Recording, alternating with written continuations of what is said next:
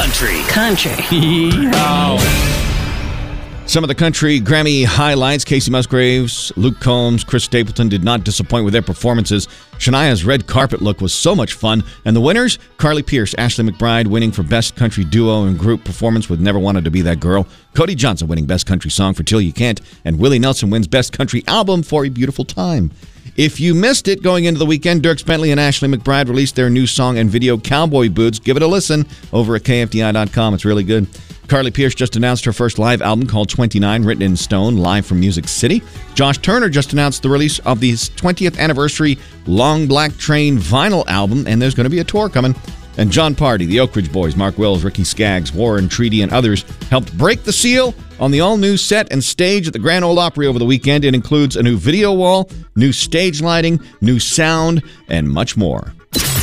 Keep the country on all day. More country music news at KFDI.com and the 101.3 KFDI app.